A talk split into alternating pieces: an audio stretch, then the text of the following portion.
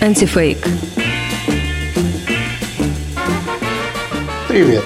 Это Юрий Бершицкий и рубрика «Антифейк» издания «The Insider». Владимир Путин выступил на Восточном экономическом форуме во Владивостоке с оптимистической речью о том, как успешно развивается Россия, несмотря на войну и санкции, которыми Запад вредит только себе. Но обосновать такой тезис без фейков просто невозможно.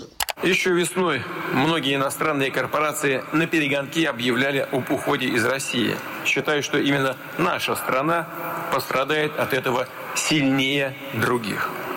Но сейчас мы видим, как одно за другим закрываются производства и рабочие места в самой Европе. И одна из ключевых причин – это, конечно же, разрыв деловых связей с Россией.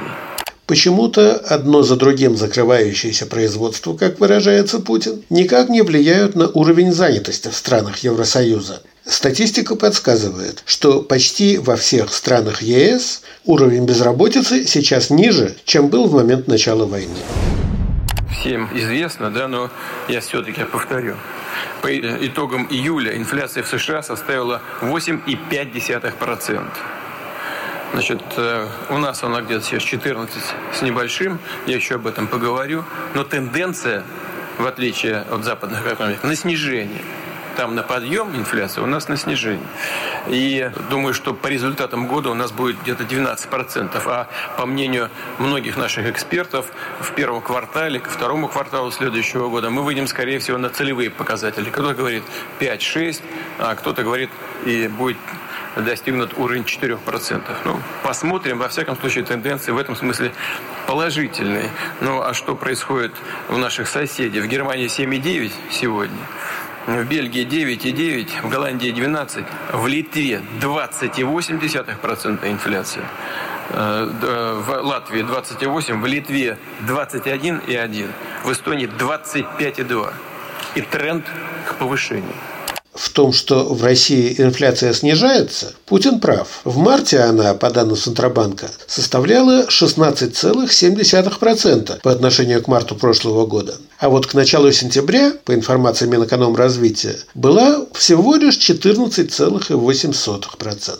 Для сравнения, МВФ прогнозирует годовую глобальную инфляцию в 6,6% в развитых странах и 9,5% в развивающихся. Кстати, прогноз Путина в 12% по итогам года выглядит крайне оптимистичным. Минэкономразвитие предсказывает уровень в 13,4%, а Центробанк указывает на диапазон от 12 до 15%. А вот с тенденцией к росту инфляции в западных странах все не так просто. В США инфляция резко выросла в 2021 году, очевидно в результате масштабных мер по государственной поддержке населения во время пандемии. Она достигла пика в 9,1 0,1% в годовом выражении в июне 2022 года и начала снижаться. Похожая тенденция во Франции, Швеции, Испании, Португалии, Греции.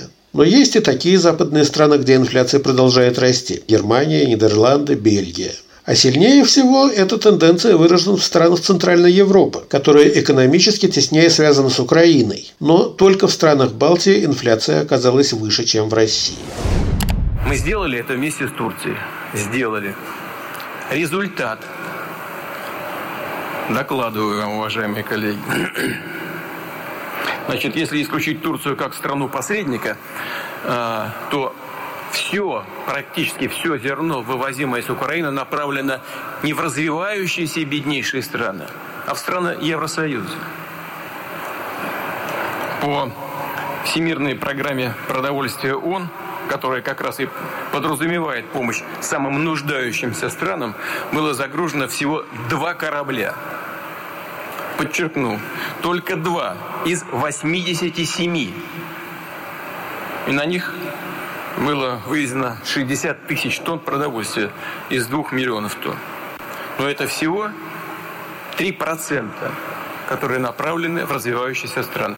Путина тут поддержал и Реджеп Таип Эрдоган, заявив на пресс-конференции в Хорватии. К сожалению, зерно, поступающее в зерновых грузах, идет в богатые страны, а не в бедные. Пока санкции против России продолжаются, господина Путина беспокоит тот факт, что поставки зерна происходят в страны, которые вводят эти санкции. Впрочем, 29 августа BBC опубликовала информацию ООН о перевозках украинского зерна. Больше всего судов с грузом украинского зерна отправилось в Турцию. Кому его перепродали турецкие посредники, не сообщается. Среди других направлений есть и страны Евросоюза, Италия, Румыния, Нидерланды, Германия, Франция, Ирландия, Испания, Греция. И африканские страны – Египет, Судан, Джибути. И азиатские – Китай, Южная Корея, Индия, Иран, Ливан. Всего, по этим данным, из портов Украины отправилось около 50 судов с зерном.